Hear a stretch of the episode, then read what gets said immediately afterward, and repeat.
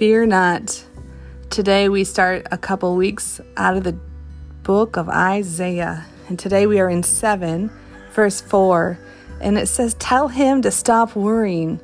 Tell him he doesn't need to fear the fierce anger of those two burned out embers, the king Rezin of Syria and Pekah, son of Remaliah. Then goes on and says, Yes, these kings are plotting against him. Yes, they're saying they're going to attack and capture it for themselves. Yes, they're saying all these things, but this is what the sovereign Lord says, chapter or verse 7. This invasion will never happen. It will never take place. I love it. Yes, you have enemies. Yes, they are forming weapons against you, but God, right? But God.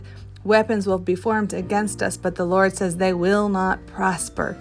We are praying that ring of circle that the Lord tells us in Zechariah that He is the ring of circle, the fire of the circle of fire around us, and that He is our protector. These things are going to come up against us, but God, He says, this invasion and this situation, this invasion will never happen. It will never take place. They tell us that 90% of the things we worry about never happen. 90% of the things we worry about never happen.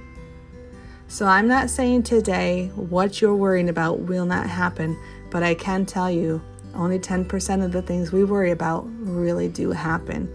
So he's telling us today stop worrying. Tell him he doesn't have to fear because God knows the rest of the story. God knows the rest of your story. So fear not and be blessed.